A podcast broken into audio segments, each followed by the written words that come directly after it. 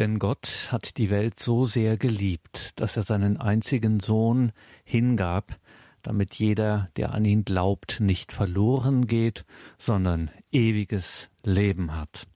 So lesen wir es im Johannesevangelium im dritten Kapitel, der Vers 16. Herzlich willkommen und grüß Gott zu dieser Sendung, sagt Gregor Dornis. Warum habe ich diese Bibelstelle vorgelesen? Weil sie unserer Sendung den Titel gegeben hat, Jesu Kreuz, ein Zeichen seiner Liebe und auch das nicht ohne Grund. Es ist nämlich Bestandteil des Evangeliums des heutigen Festtages, eines der ältesten und ehrwürdigsten Feste in der Kirche, das Fest Kreuzerhöhung. Ein Tag, an dem wir in besonderer Weise auf das Kreuz Christi schauen, es anbeten, es verehren, inwiefern sich hier seine Gottes Liebe zeigt an Jesu Kreuz. Das betrachtet in dieser Sendung Dr. Margarete Eirich, die Theologin, die lange Zeit wissenschaftliche Mitarbeiterin an der Katholischen Fakultät Trier war. Jesu Kreuz, ein Zeichen seiner Liebe. Wir hören in dieser Sendung Betrachtungen zum Fest Kreuzerhöhung Dr. Margarete Eirich. Ausgangspunkt ihrer Betrachtungen ist ein besonderes Gnadenkreuz an einem Wallfahrtsort, nämlich das Gnadenkreuz von Otto Beuren im Unterallgäu, das in Deutschland am längsten bestehende Kloster beherbergt ein berühmtes romanisches Kreuz. Darüber werden Sie hier noch mehr von Dr. Margarete Eirich erfahren. Ich erwähne das deshalb eigens, weil Sie können sich auch ein Bild davon machen. Auf unserer Website haben wir dieses Bild auch gewählt, um auf die Sendungen, die wir heute zum Thema Kreuzerhöhung haben, hinzuweisen. horeb.org. Jesu Kreuz, ein Zeichen seiner Liebe. Hören Sie Dr. Margarete Eirich. Grüß Gott, meine sehr verehrten Zuhörerinnen und Zuhörer. Kennen Sie auch diese schönen alten Filme, in denen Don Camillo mit Jesus am Kreuz spricht? Es ist ein wirklich vertrautes Sprechen eines Priesters mit seinem besten Freund Jesus. Im 18. Jahrhundert gab es dies in ähnlicher Weise bei einem Einsiedler, Bruder Theophilus. Er hat mit einem Kreuz, das heute als das Ottobeurer Gnadenkreuz bekannt ist, gesprochen. Beim betenden Betrachten dieses Kreuzes hörte er eine Stimme. Wenn Sie dieses spätromanische Kreuz genauer betrachten, werden Sie feststellen, dass der Mund des Gekreuzigten geöffnet ist. Es scheint wirklich so, als spreche er mit dem Betrachter. Es wird überliefert, dass bereits andere vor dem Einsiedlermönch ebenfalls mit dem Gekreuzigten gesprochen haben, so auch der später selig gesprochene selige Abt Konrad. Auch in der Frömmigkeitsgeschichte gab es immer wieder Heilige, die einen besonderen Zugang zum Gekreuzigten hatten. Ich kann hier nur einige nennen, allen voran natürlich der Gründer der Passionisten, der heilige Paul vom Kreuz, dann die heilige Brigitte von Schweden, die mit dem Gekreuzigten ebenfalls sprach, oder der heilige Vinzenz Palotti, der in seiner Gebetsecke ein Kreuz aufstellte, um das Leiden des Herrn beim Gebet vor Augen zu haben. Und schließlich die heilige Edith Stein, die bei ihrem Ordenseintritt den Namen Schwester Theresa Benedicta Acruce, die vom Kreuz Gesegnete annahm. Doch bevor ich mit meinen Betrachtungen fortfahre, möchte ich den Herrn mit dem Tagesgebet des Festes Kreuzerhöhung bitten. Allmächtiger Gott, deinem Willen gehorsam hat dein geliebter Sohn den Tod am Kreuz auf sich genommen, um alle Menschen zu erlösen.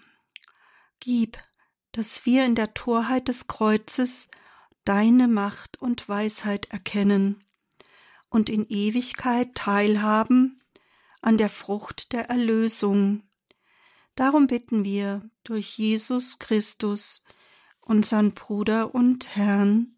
Amen. Kehren wir nun aber zurück zum Gnadenkreuz von Otto Beuern. Über diesem Kreuz, an der Stelle, an der üblicherweise die Inri-Tafel angebracht ist, stehen die Worte Vater, verzeih ihnen aus Lukas 23, 34. Es scheint, als spreche der Gekreuzigte immer noch. Sein Mund ist geöffnet. Dieses Sprechen des Gekreuzigten weist hin auf seine unendliche, unfassbare Liebe, die keine Anklage kennt, sondern in übergroßer Liebe und Barmherzigkeit für alle eintritt. Die Antwort des Betrachters findet sich gleichsam am Fuße des Gnadenkreuzes. O Jesus, mein Gott und mein Alles. Was aber will uns das Gnadenkreuz sagen? Wir dürfen mit dem Gekreuzigten sprechen. Wir dürfen mit ihm eine lebendige Beziehung pflegen.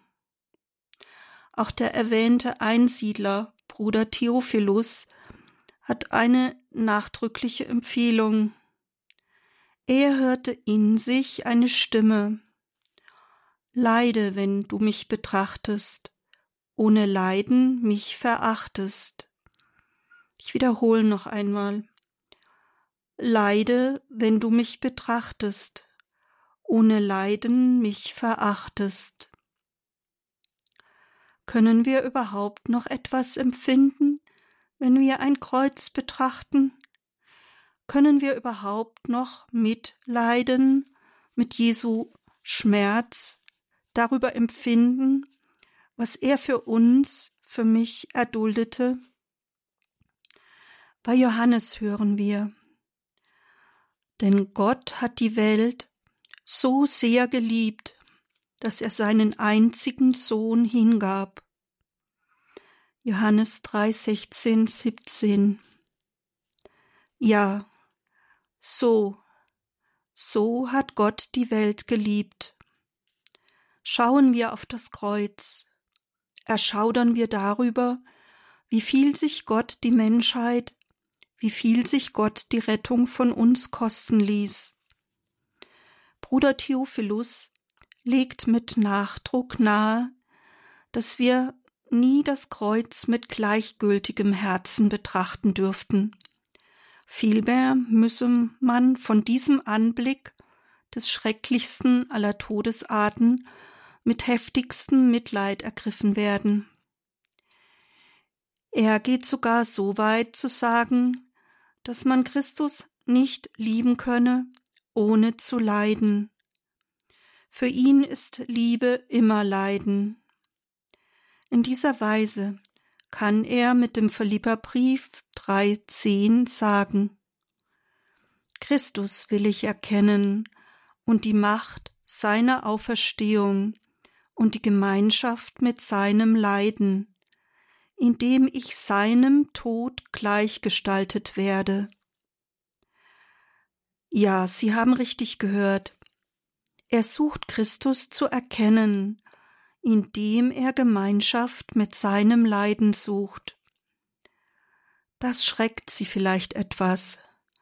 Doch wenn Sie einen Menschen wirklich lieben, leiden Sie dann nicht, wenn er leidet? Wenn dies im menschlichen Bereich gilt, wie viel mehr im geistigen? Wenn wir auf das Kreuz schauen, lassen wir uns dann von diesem Leiden und dieser Liebe Jesu treffen?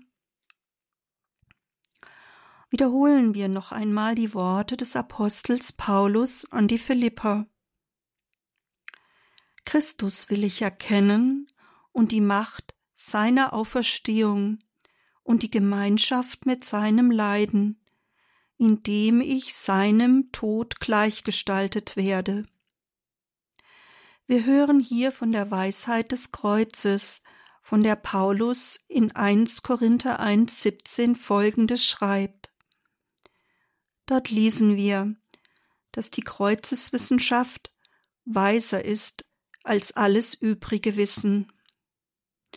Paulus rühmt sich dieser Torheit, die er nicht mit gewandten und klugen Worten, nicht mit Spekulationen der Vernunft oder rhetorisch gewandter Rede verkünden will, damit das Kreuz Christi nicht um seine Kraft gebracht wird. Das Kreuz bezeichnet Paulus als Kraft und Weisheit Gottes, denn durch das Kreuz sind wir gerettet. Ich gebe zu, die Theologie des Kreuzes ist nicht einfach. Auch Paulus spricht in seinem bekannten Wort vom Kreuz in 1 Korinther 1, 18 bis 25 davon, dass das Kreuz nicht verstanden werde. Dort lesen wir Die Juden fordern Zeichen, die Griechen suchen Weisheit, wir dagegen verkünden Christus als den Gekreuzigten, für Juden ein Ärgernis, für Heiden eine Torheit, für die Berufenen aber, Juden wie Griechen, Christus Gottes Kraft und Weisheit. Trotz alles Nichtverstehens rühmt dieser große Verkünder, Paulus, die Weisheit des Kreuzes, wie wir eben hörten. Das Kreuz ist Gottes Kraft und Gottes Weisheit, und dies übertrifft jede menschliche Weisheit und Kraft. Über diese Schwierigkeit, das Kreuz zu erfassen, sagte Karl Wojtyła sehr treffend, das Geheimnis, das im Kreuz enthalten ist, geht über den menschlichen Verstand und die menschliche Verstehensweise hinaus. Wer kann diese Liebe mit menschlicher Vernunft begreifen? In der Emaus-Erzählung hören wir, wie schwer sich die Jünger taten, Jesu Kreuz zu verstehen. Erst nach Empfang des Heiligen Geistes konnten sie es verstehen. Bei Paulus heißt es, dass Christus als Gekreuzigter für Juden ein Ärgernis und für Heiden eine Torheit war. Wieso musste er all dies auf sich nehmen? Wieso musste Jesus diese schmählichste Todesart erdulden? in Deuteronomium 21, 23 und in Galater 3, 13 heißt es, Verflucht ist jeder, der am Holz hängt. Es war die schmählichste Todesart für die Juden. Wieso musste er diese Schmach und diese Qual auf sich nehmen? Erst mit Empfang des Heiligen Geistes verstanden die Berufenen das Wort vom Kreuz als Gottes Kraft und Gottes Weisheit. Erst mit Empfang des Heiligen Geistes können die Jünger auch Tieferes in Jesu Leben und Verkündigung verstehen.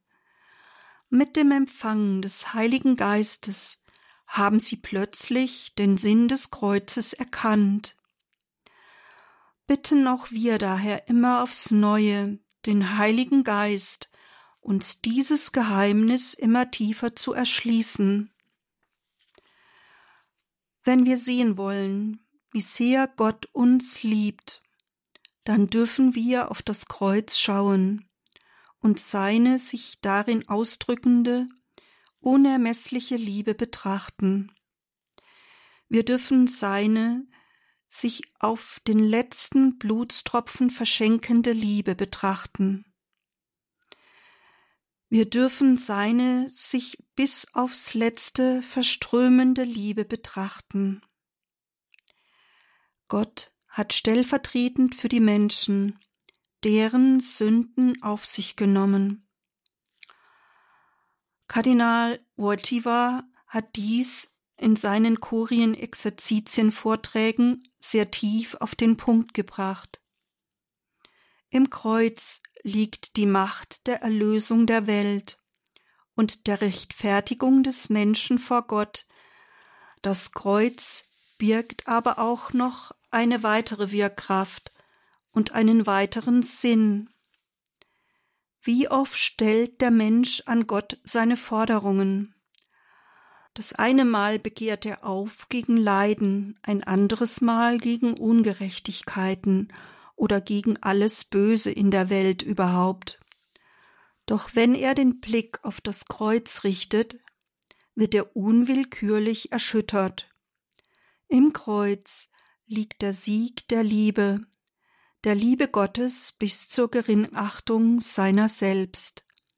In ihm liegt bis ins Letzte vertieft die Wahrheit über den Menschen, seine Schwäche und Sündhaftigkeit, aber auch sein Preis, der Preis des kostbaren Blutes und der totalen Hingabe eines Gottes in unendlicher Liebe.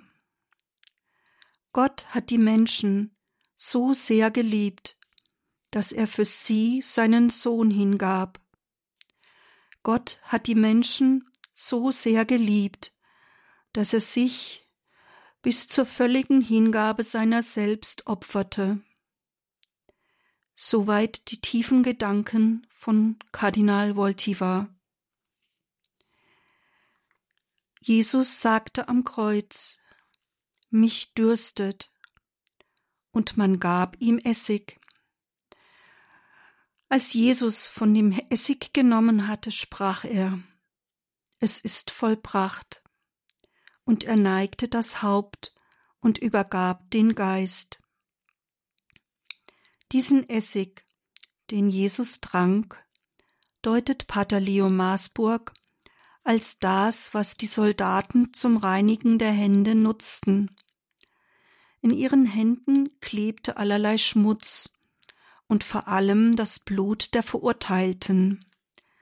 Dieser Schmutz weist auf unsere Sünden hin, die Jesus auf sich nimmt. Als Jesus den Essig und damit alle Sünden auf sich genommen hatte, sagte er, es ist vollbracht. Am Ziel seiner sich verschenkenden Liebe am Kreuz hören wir Jesu letzte Worte. Es ist vollbracht. Sein Leben ist an seinem Ziel, der Sohn hat den Willen des Vaters ganz erfüllt. Es ist wieder dieses Wort, das wir bei Johannes immer wieder hören. Dieses Telos, Ziel, beziehungsweise als Verb Teleo, meist mit vollendet übersetzt. Es drückt aus, dass Jesus den Wunsch seines Vaters ausgeführt hat, zum Ziel gelangt ist. Jesus hat den Willen des Vaters wirklich bis zum Ziel ausgeführt. Er hat sich ganz verschenkt, bis auf den letzten Blutstropfen. Seine letzten Worte am Kreuz werden meist übersetzt mit Es ist vollbracht. Sie greifen genau dieses Telos, dieses Ziel wieder auf. Es steht hier die Verbform von Tilos, Tetelestai, das Perfektmedium. So könnte hier das Es ist vollendet ganz wörtlich auch mit Es ist zum Ziel gelangt übersetzt werden. Und dieses ans Ziel gelangt sein steht im Perfekt und dauert daher weiter an. Bei Johannes spannt die Passion einen Bogen. Es spannt sich ein Bogen von der Ankündigung des Zieles bei Johannes 4,34 bis hin zur Vollbringung des Zieles, unserer Erlösung. Das war sein Ziel, die Vollbringung des Willens Gottes, unsere Erlösung. Dafür ist er in die Welt gekommen, um seinen letzten Blutstropfen liebend hinzugeben, um uns zu erlösen. Jetzt gilt, was wir im ersten Petrusbrief lesen. Er hat unsere Sünden mit seinem eigenen Leib auf das Holz des Kreuzes getragen, damit wir tot sind für die Sünden und leben für die Gerechtigkeit. Durch seine Wunden seid ihr geheilt. Jesus ließ es zu, dass nach seinem Tode seine Seite geöffnet wurde. Ein Soldat stieß eine Lanze in seine Seite, und sogleich flossen Blut und Wasser heraus. Er ließ dies zu, damit die Ströme von Wasser über die Jahrhunderte fließen können. Das Blut und Wasser aus Jesu Seite deuten die Kirchenväter auf Jesu Opfer und auf die Sakramente der Kirche hin. Das Blut bestätigt die Wirklichkeit des Opfers Jesu als Lamm Gottes, das zum Heil der Menschen dargebracht wurde. Das Wasser als Symbol des Heiligen Geistes verweist auf die geistige Fruchtbarkeit des Blutes. Mehrere Kirchenväter deuteten das Wasser auf die Taufe und das Blut auf die Eucharistie. Ich meine aber, dass das Wasser nicht nur auf die Taufe, sondern vielmehr auch auf die reinigende und verwandelnde Kraft des Sakramentes der Versöhnung hin ausgelegt werden kann. Jesus hat alle Sünden auf sich genommen und in seinem reinigenden Blut reingewaschen. Im Film Passion Christi wird dies dargestellt, indem der Hauptmann, der die Lanze in die Seite Jesu stößt, von dem entströmenden Strahl von Blut und Wasser getroffen wird. Durch diesen Strahl getroffen, erfährt er eine Wandlung hin zum Glauben. Er, der selbst an Jesu Kreuzigung mitgewirkt hat, der voll Hass ihn ans Kreuz schlug, wird ein Glaubender. Glaubend fällt er vor ihm auf die Knie. Sein Hass wird zur Liebe. Eine ähnliche Wandlung erfahren wir im Sakrament der Versöhnung, der Beichte. Wir werden reingewaschen in Christi Blut und Wasser. Unsere Sünden werden reingewaschen und eingetaucht in den Liebesstrom Christi. Das geschieht durch dieses Sakrament. Wir werden wie dieser Hauptmann gewandelt von Menschen, der Jesus durch die eigenen Sünden ans Kreuz schlug, hin zu einem Menschen, der vor ihm auf die Knie fällt. Hass und Unversöhntheit wird durch Christi Liebesstrom getroffen, durch unsere Reue gewandelt in Liebe und Vergebung. Das, was menschliches Vermögen an Versöhnung und Überwindung von Hass, Neid und Groll nicht vermag, ist im Sakrament als Heilswirkung möglich. Denn im Sakrament wirkt Gott das Erlösungsgeschehen von Jesu Kreuz. Seine Erlösungsgnade wird geschenkt. Im Sakrament ist es Gott, der handelt und uns mit seiner heiligenden und heilenden Gnade beschenkt. Er, der alles vermag, wandelt Hass in Liebe und Versöhnung. Was unser Vermögen bisweilen zu übersteigen scheint, wenn wir meinen, nur mit dem Verstand verzeihen zu können, durch Gottes Handeln im Sakrament ist der Überschritt möglich. Wir können erfahren, wie aus Unversöhntheit mit unserer Reue im Sakrament Frieden werden kann. Wir können erfahren, wie aus Groll und Bitterkeit mit unserem Willen zur Umkehr und Vergebung ein großer innerer Friede werden kann. Denn für Gott ist nichts unmöglich. Es ist einfach ein wunderbares Sakrament, das Sakrament der Versöhnung, die Beichte. Ich möchte nun doch noch etwas mehr zu diesem so wunderbaren Sakrament, dem Sakrament der Versöhnung sagen. Vater Bill von den Franziskanern der Erneuerung in New York hat bei einem seiner Katechisen gesagt, dass der Beichtvater von Schwester Faustine ihr nicht geglaubt habe, dass Jesus zu ihr spreche. Daher hat dieser Priester sie gebeten, Jesus zu fragen, was seine schlimmste Sünde gewesen sei. Schwester Faustine hat daraufhin Jesus gefragt, was die schlimmste Sünde dieses Priesters gewesen sei. Was glauben Sie?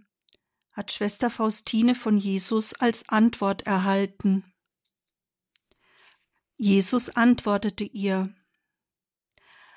Das habe ich vergessen. Er hat es gebeichtet. Ist das nicht wunderbar? Das habe ich vergessen. Er hat es gebeichtet. Ich habe diese Episode im Tagebuch der Schwester Faustine nicht gefunden, doch ich finde sie sehr einleuchtend. Das ist doch genau das, was in jeder Beichte geschieht. Wir werden in Jesu Blut reingewaschen und sind weißer als weiß. Es ist so, als hätten wir diese Sünden nie begangen. Ist das nicht wunderbar, was in diesem Sakrament geschieht? Betrachten wir dies mit etwas Musik.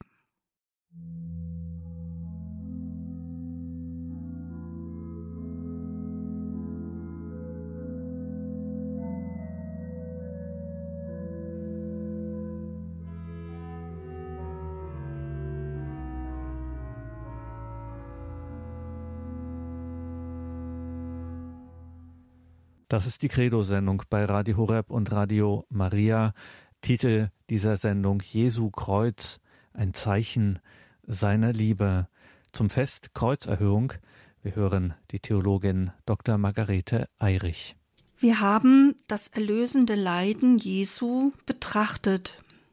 Wir haben die aus Jesu Kreuz strömende Erlösungsgnade betrachtet, die wir bis heute in den Sakramenten empfangen dürfen. Nun möchte ich auf die Texte schauen, die uns die Kirche für das Fest Kreuzerhöhung ausgesucht hat. Im Evangelium von Kreuzerhöhung hören wir aus Johannes 3, 13 bis 17. In jener Zeit sprach Jesus zu Nikodemus, Niemand ist in den Himmel hinaufgestiegen, außer dem, der vom Himmel herabgestiegen ist, der Menschensohn. Und wie Mose die Schlange in der Wüste erhöht hat, so muss der Menschensohn erhöht werden, damit jeder, der glaubt, in ihm ewiges Leben hat. Denn Gott hat die Welt so sehr geliebt, dass er seinen einzigen Sohn hingab, damit jeder, der an ihn glaubt, nicht verloren geht, sondern ewiges Leben hat. Denn Gott hat seinen Sohn nicht in die Welt gesandt, damit er die Welt richtet, sondern damit die Welt durch ihn gerettet wird. Diese Stelle aus dem Johannesevangelium verweist auf das alttestamentliche Vorausbild von Jesu Tod am Kreuz aus Nummerie 21, 4 bis 9. Sie wird in der ersten Lesung gelesen. Die Israeliten hatten sich beim Wüstenauszug gegen Gott und Mose aufgelehnt. Darauf kam es zu einer Schlangenplage, bei der viele an Schlangenbissen starben. Mose trat beim Herrn für das Volk ein und sollte daraufhin eine kupferne Schlange an einem Pfahl aufhängen. Jeder, der gebissen wurde und zur Schlange aufsah, blieb am Leben. In jener Schlange hat Jesus nun in Johannes 3,14 ein Vorausbild vom am Kreuz erhöhten Menschensohn gesehen. Und wie Mose die Schlange in der Wüste erhöht hat, so muss der Menschensohn erhöht werden, damit jeder, der glaubt, in ihm ewiges Leben hat. Jeder, der in Sünde verstrickt, zum Herrn aufsieht, wird gerettet. Der giftige Biss der Sünde kann ihn nicht dahinraffen. Beim Blick auf das Kreuz wird deutlich, wie viel dem Herrn an der Rettung des Menschen gelegen ist. Gott sendet seinen Sohn in die Welt und gibt ihn hin, damit alle durch ihn das Leben haben. Denn Gott hat die Welt so sehr geliebt, dass er seinen einzigen Sohn hingab, damit jeder, der an ihn glaubt, nicht verloren geht, sondern ewiges Leben hat. Dieser Satz aus Johannes 3:16 können wir uns nicht oft genug vor Augen halten. Ja, so, so hat Gott die Welt geliebt. Schauen wir auf das Kreuz, schauen wir auf Gottes unfassbare Liebe. Und da bleibt uns nur einzustimmen in den wunderbaren Philippa-Hymnus, in den wunderbaren Lobpreis auf Jesus Christus, der uns in der zweiten Lesung von Kreuzerhöhung vorgetragen wird. Er war Gott gleich, hielt aber nicht daran fest, Gott gleich zu sein, sondern er entäußerte sich und wurde wie ein Sklave und den Menschen gleich. Sein Leben war das eines Menschen, er erniedrigte sich und war gehorsam bis zum Tod, bis zum Tod am Kreuz. Darum hat ihn Gott über alle erhöht und ihm den Namen verliehen, der größer ist als alle Namen, damit alle im Himmel, auf der Erde und unter der Erde ihre Knie beugen vor dem Namen Jesu und jeder Mund bekennt, Jesus Christus ist der Herr, zur Ehre Gottes des Vaters. Ja, stimmen wir immer wieder in diesen urchristlichen Hymnus ein und halten wir uns diesen Lobpreis vor Augen. Wörtlich heißt es, er, der in der Gestalt Gottes war, sah das Gott Gleichsein nicht als etwas zu Raubendes an, sondern entäußerte sich, nahm Knechtsgestalt an, wurde den Menschen gleich und der Erscheinung nach ganz als Mensch erfunden. Ja, er war Gott und erniedrigte sich so sehr, indem er sich in die Begrenzung eines menschlichen Leibes begab. Doch nicht nur das. Er erniedrigte sich und starb gleich einem Sklaven für die Menschen. Betrachten wir dies. Darauf können wir nur antworten, indem wir uns staunend niederwerfen und anbeten. Ja, du, Jesus Christus, bist der Herr.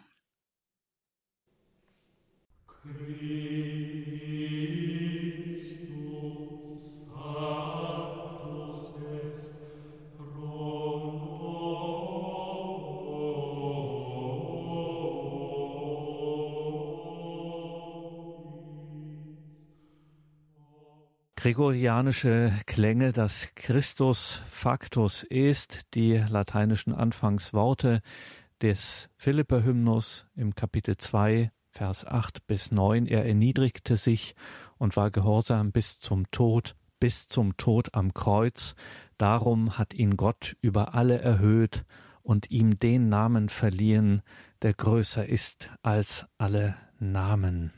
Aus der zweiten Lesung sind diese Worte aus der zweiten Lesung der Epistel, wie es auch heißt, der heutigen Messe vom Fest Kreuzerhöhung Dieses Fest mit seinem großen Geheimnis und auch mit seinen liturgischen Texten spielt in dieser Sendung zum Fest Kreuzerhöhung eine Rolle. Dr. Margarete Eirich hat ihre Gedanken überschrieben mit Jesu Kreuz, ein Zeichen seiner Liebe.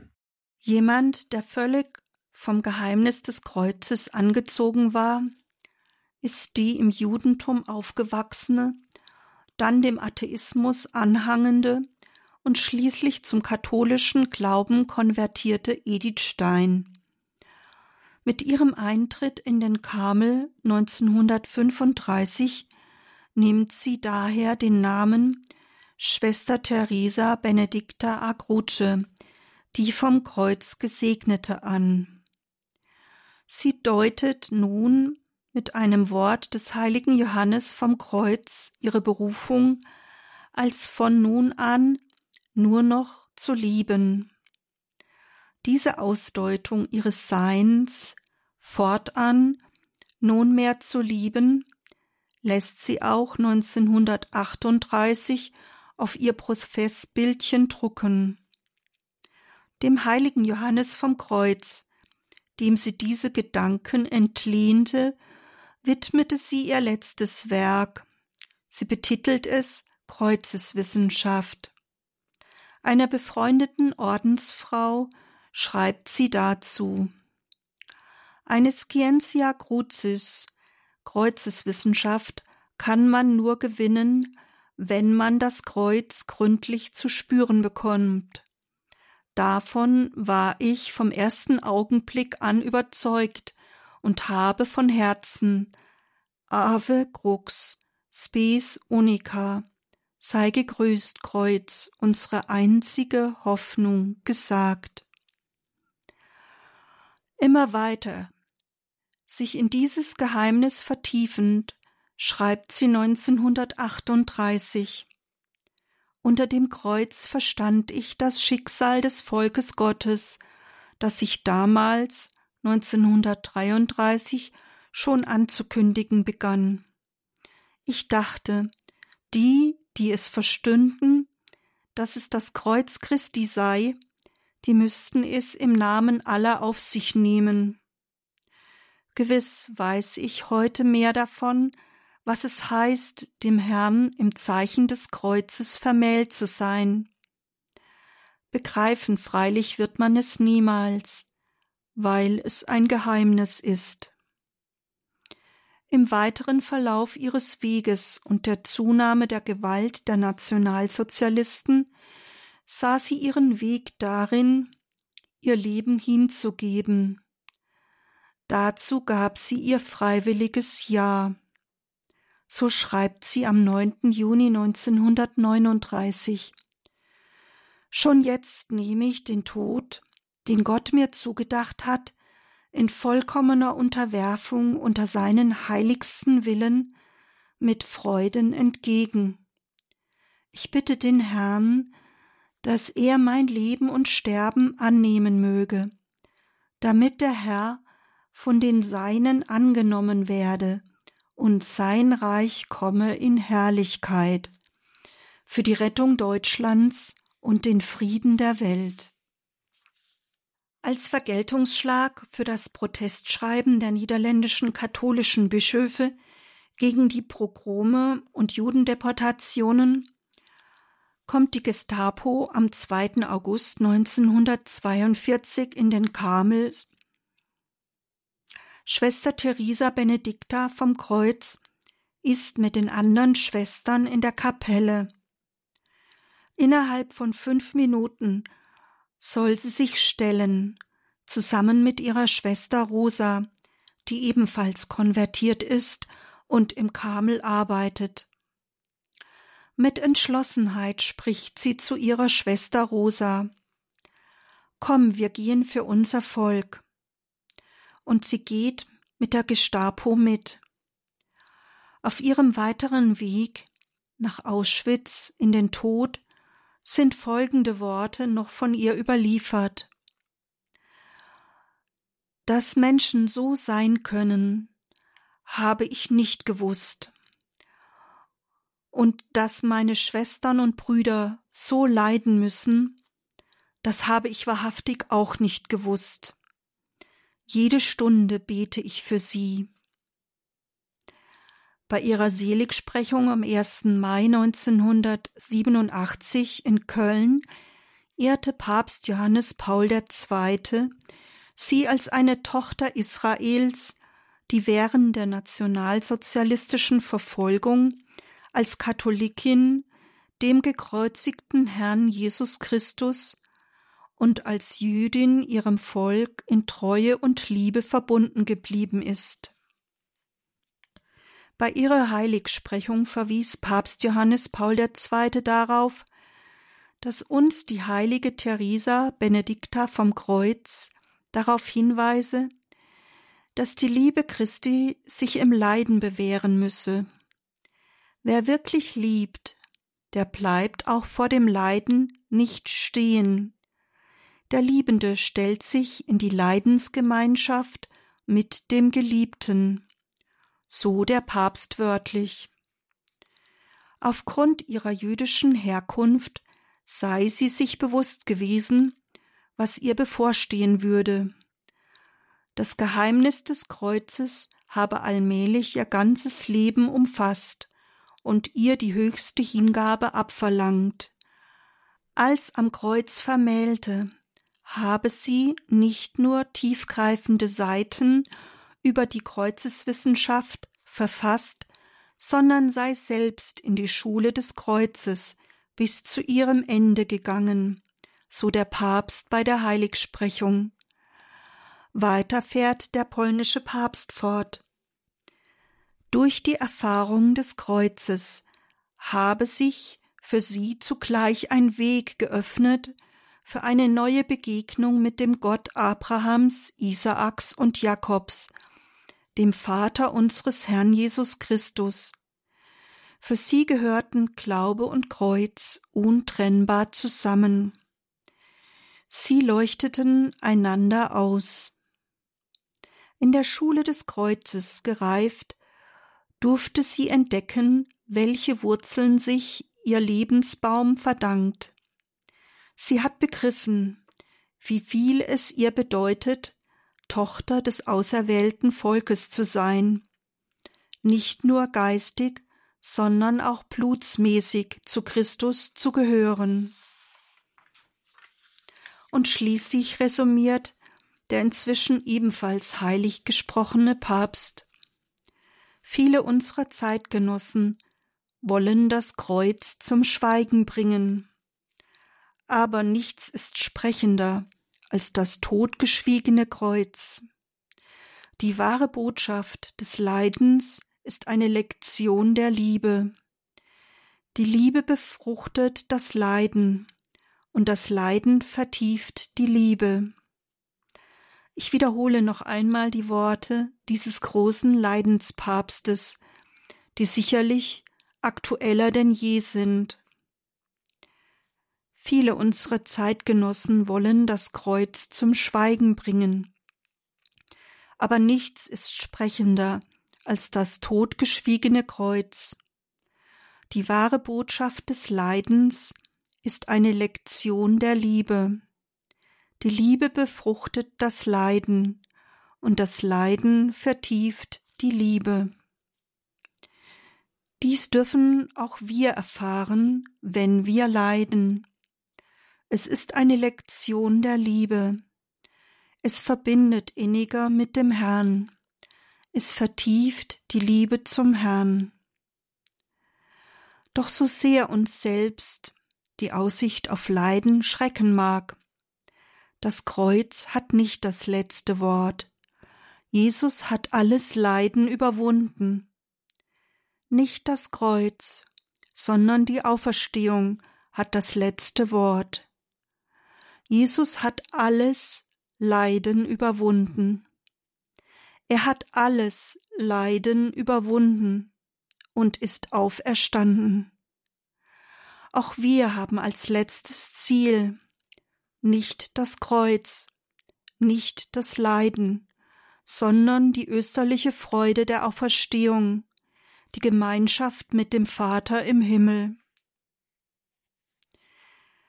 Darauf hat Kardinal Sarah in einem Interview hingewiesen und gemahnt, sich das Ostergeheimnis, durch das Christus durch sein Sterben unseren Tod vernichtet und durch seine Auferstehung das Leben wiederhergestellt hat, immer und immer wieder in Erinnerung zu rufen.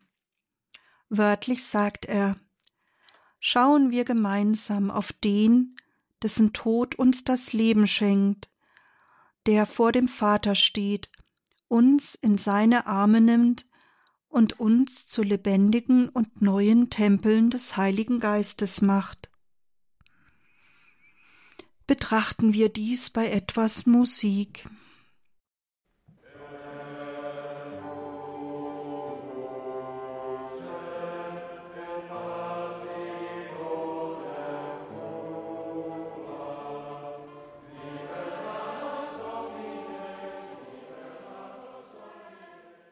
Nun möchte ich gerne wieder zur Betrachtung des Kreuzes zurückkehren. Es zeigt uns den grausamen Tod eines Menschen. Es zeigt uns aber auch die unbegreifliche Liebe eines Gottes, der sich für die Menschen hingibt. Jesus ist für uns gestorben. Er ist für alle gestorben, damit wir nicht mehr für uns selber leben, sondern für den, der für uns starb und auferweckt wurde. Wie aber können wir auf diese übergroße Liebe, die sich für uns hingab, anders antworten als mit Liebe? Er Christus ist für jeden und auch ganz konkret für mich gestorben, damit ich das Leben habe. Er starb auch für sie, damit sie das Leben haben. Schauen wir auf das Kreuz, schauen wir auf diese Liebe, lassen wir uns von dieser übergroßen Liebe treffen, lassen wir uns von dieser übergroßen Liebe erfassen. Antworten wir auf sie. In 2 Korinther 5, 15 hören wir, Er ist aber für alle gestorben, damit die Lebenden nicht mehr für sich leben, sondern für den, der für sie starb und auferweckt wurde. Wir sind also eingeladen, für Jesus Christus zu leben, für ihn, der für uns starb und auferweckt wurde. Nun möchte ich aber noch einmal auf das spätromanische Holzkreuz von Otto Beuren zurückkommen. Es ist wohl um 1220 entstanden und befand sich bereits in der ehemaligen romanischen Klosterkirche. Der Gekreuzigte ist nicht mit einer Dornenkrone, sondern einer Königskrone dargestellt. Sie ist wie der Strahlenkranz und das schmückende Beiwerk aus dem Spätbarock. So Erzbischof Braun. Durch die Königskrone erscheint der Gekreuzigte als Sieger über den Tod, als Überwinder des Todes und König und Herr. Seine Arme sind weit ausgebreitet, als spreche er wie in Johannes 12, 32 wenn ich über die Erde erhöht bin, werde ich alle zu mir ziehen. Erzbischof Karl Braun deutet dies als eine Geste, dass er allen Menschen sein Erbarmen schenken wolle. In der Tat ist sein Gesicht von einer großen Güte gekennzeichnet. Er scheint bereits alles überwunden zu haben. Mit der Krone auf seinem Haupt scheint er zu sprechen. Ich habe alles überwunden. Es gibt nichts, das nicht überwunden werden kann. Nichts, auch nicht dein Tod. Was beim Betrachten dieses Kreuzes am schnellsten ins Auge springt, ist der spätbarocke goldene Strahlenkranz Über die ganze Länge der ausgebreiteten Arme erstreckt sich dieser Kranz aus goldenen Strahlen. Ganz wunderbar drückt dieser Strahlenkranz aus, was für ein Segen ein Kreuz ist. Goldene Strahlen gehen vom Kreuz aus. Gold gehörte zu den teuersten Metallen. Doch wie könnte man den Wert des Kreuzes abgelten? Wie könnte man annähernd Gott das zurückschenken, was er uns durch sein Kreuz geschenkt hat? Wir sind gerettet durch sein Leiden am Kreuz. Durch sein Kreuz haben wir das Heil. Umso mehr erstaunt Jesu Blick. Er ist nicht verbittert über das, was ihn ans Kreuz gebracht hat. Er ist nicht verbittert über unsere Sünden. Er ist voll Güte.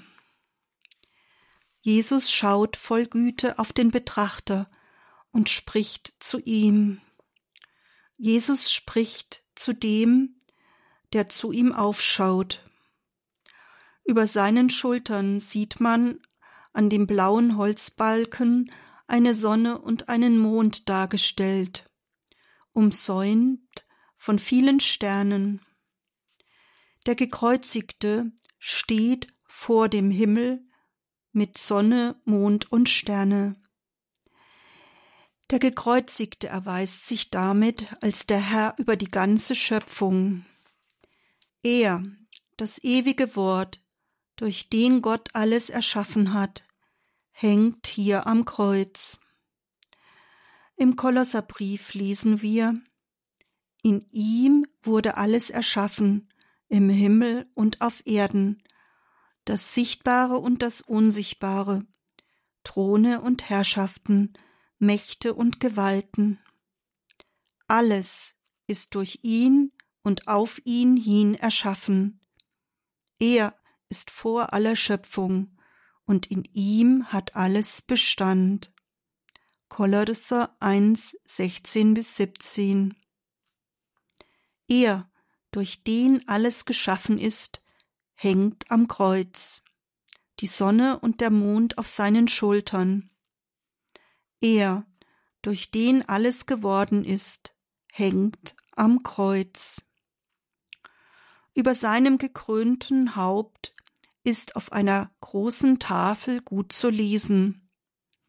Vater, vergib ihnen. Es ist eines der letzten überlieferten Worte Jesu, ein Wort unsagbaren Erbarmens und unsagbarer Liebe. Keine Anklage, kein Hass oder Groll kommt über seine Lippe, sondern Worte des Verzeihens. Jesus bittet seinen Vater um Vergebung für die, die ihn ans Kreuz gebracht haben. Er, der Herr über die ganze Schöpfung, hängt am Kreuz. Und was sind seine Worte? Vater, vergib ihnen, denn sie wissen nicht, was sie tun. Eine mögliche Antwort darauf steht beim Ottobeurer Gnadenkreuz zu seinen Füßen. O Jesu, mein Gott und mein Alles. Wie kann man auf eine solche Liebe anders antworten als mit O Jesu, mein Gott und mein Alles? Was bei diesem romanischen Holzkreuz aber besonders fasziniert, ist der geöffnete Mund. Jesus scheint mit dem Betrachter sprechen zu wollen. Ich habe extra gesagt, Jesus will mit dem Betrachter sprechen. Denn es liegt doch an jedem selbst, ob er mit Jesus ein Gespräch beginnt. Vielleicht ist es auch hier eine Hilfe, die alten Don Camillo-Filme in Erinnerung zu rufen. Der Grazer Bischof Wilhelm Krautwaschel hat ja jüngst verraten, dass er ein großer Fan von Don Camillo und Pepones sei. Ihn fasziniere, wie Don Camillo seine Beziehung zu Gott lebe.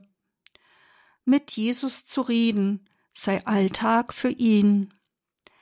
Er hoffe sich, dass er auch so unkompliziert mit Gott umgehe, wie dies Don Camillo in den Filmen immer wieder bei seinen Zwiegesprächen mit Christus zeige. Ja, vielleicht sind diese alten Filme eine Hilfe, in ähnlicher Weise vertraut mit Jesus zu sprechen. Schließen möchte ich mit dem Gnadenkreuz von Otto Beuern. In der großen Basilika von Otto Beuern zieht es von weitem die Blicke auf sich, trotz des ausladenden Barock dieser großartigen Basilika. Es ist eigentlich nicht überaus groß, nicht einmal ein Meter. Doch zieht der Kranz aus goldenen Strahlen und das Frieden ausstrahlende romanische Kreuz die Blicke auf sich. Tritt man näher, fällt der geöffnete Mund des Gekreuzigten in den Blick. Wie ich bereits sagte, scheint der Gekreuzigte mit dem Betrachter reden zu wollen. Ich hatte davon berichtet, dass ein Einsiedler und andere Menschen mit dem Gnadenkreuz gesprochen haben. Vielleicht versuchen auch Sie es einmal mit Jesus zu sprechen, mit Jesus am Kreuz, mit Jesus als dem Auferstandenen oder mit Jesus in Ihnen. Dabei ist Maria die Gottesmutter eine Hilfe. Kein Mensch war Jesus so nah. Sie begleitete ihn bis unters Kreuz und stand bei ihm unter dem Kreuz. Sie war bei ihm. Bitten wir sie um ihre Hilfe. Herr, bitte sende den Heiligen Geist, dass wir immer mehr in ein Gespräch mit dir eintreten. Sende uns immer neu den Heiligen Geist, damit wir mit dir reden, mit dir unser Leben teilen. Maria, du hast deinen Sohn bis unter das Kreuz begleitet. Du warst bei ihm in seinen schwersten Stunden. Erbitte auch uns, bei ihm zu sein und mit ihm unser Leben zu teilen. Stelle uns Jesus vor, den wir einladen als Begleiter auf unserem Weg. Amen.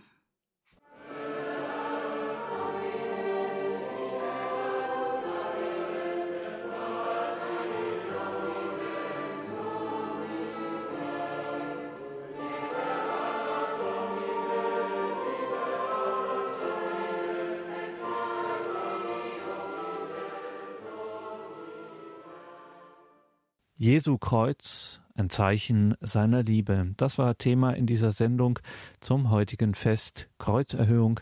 Eine Sendung mit Dr. Margarete Eirich. Liebe Hörerinnen und Hörer, in der Mediathek kann man das in Kürze nachhören und dann vielleicht auch teilen in den sozialen Netzwerken. Immer wieder auch eine schöne Gelegenheit, Menschen auf besondere Sendungen aufmerksam zu machen. Hier folgt jetzt um 21.30 Uhr die Reihe nachgehört. Alles Gute und gottesreichen Segen wünscht ihr, Gregor Dornis.